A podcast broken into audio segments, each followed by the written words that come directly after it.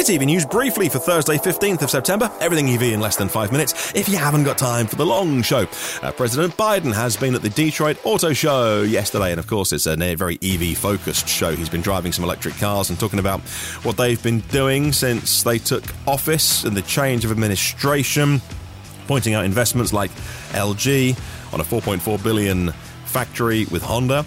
Ford spending 3.7 billion in Michigan, Ohio, Missouri, creating 6,500 jobs to assemble vehicles. Panasonic making batteries in Kansas for 4 billion and 4,000 jobs being created. VinFast coming with a 5 billion dollar investment in North Carolina. Hyundai with 5.5 billion dollars invested to build batteries and cars in Georgia. GM's loan from the Department of Energy for 2.5 billion to make manufacturing facilities for batteries in Ohio, Tennessee, and Michigan and more as well. Samsung 3.1 billion in Indiana. They're going to build batteries with Stellantis, lithium manufacturing from Piedmont, ABB building chargers in Columbia, uh, South Carolina, uh, 10,000 chargers a year. And so uh, I think they've got a pretty good record actually of attracting EV investment over the last two years. The not to be political, but the change of administration, uh, much more EV friendly.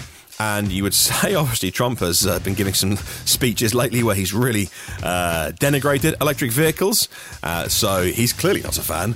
Uh, I lose no sleep about that. But uh, it's interesting that now is the time, heading towards midterm elections, that the uh, Biden administration now choosing a time to wheel out all of the investment and jobs that they have attracted over the last couple of years. And hey, I know I'm I can't vote either way, so I've got no skin in the game. But I think from an outsider's perspective, it's really impressive how much America is catching up with Asia and China and how much uh, they their head start on building, particularly refining the battery side of stuff. Now, Ford, massive news today. Ford is asking their dealers to invest in electric chargers, training for their staff, and also to guarantee pricing.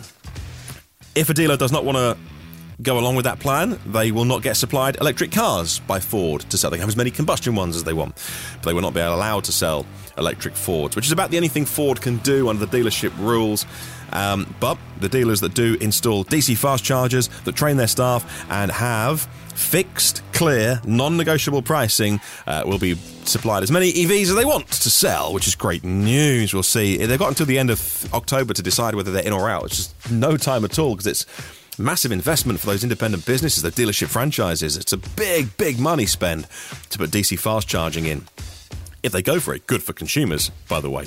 The Renault 5 EV Mule has been spotted driving around. It's going to be here in 2024, reviving the old Renault 5 name or the Le Car name for my American listeners. And a hot version of that from Alpine, I would think with you know, well over 200 horsepower, perhaps even dual motor. We'll wait and see. SAIC, owner of the MG brand. The MG4 in Europe is known as the MG Mulan in China. They've launched the all wheel drive version that we won't get for uh, until next year, but it has dual motors, 315 kilowatts of power, 0 to 62 miles an hour, 3.8 seconds. Wow. That is very, very quick. That's a wolf in sheep's clothing. Tevva is a UK builder of commercial vehicles. Their first 7.5 ton electric vehicles rolling off their production line in Tilbury in Essex. Volvo's parent company, Geely, revealing their 600 kilowatt what? 600 kilowatt EV charging technology. Uh, the first vehicle using that will be the Zeekr 01. It uses the CATL Kirin battery, by the way. VW look like they'll drop the Arteon vehicle to make way for the VW ID Aero, at least in America. It'll be made first of all for China, then the US, then Europe.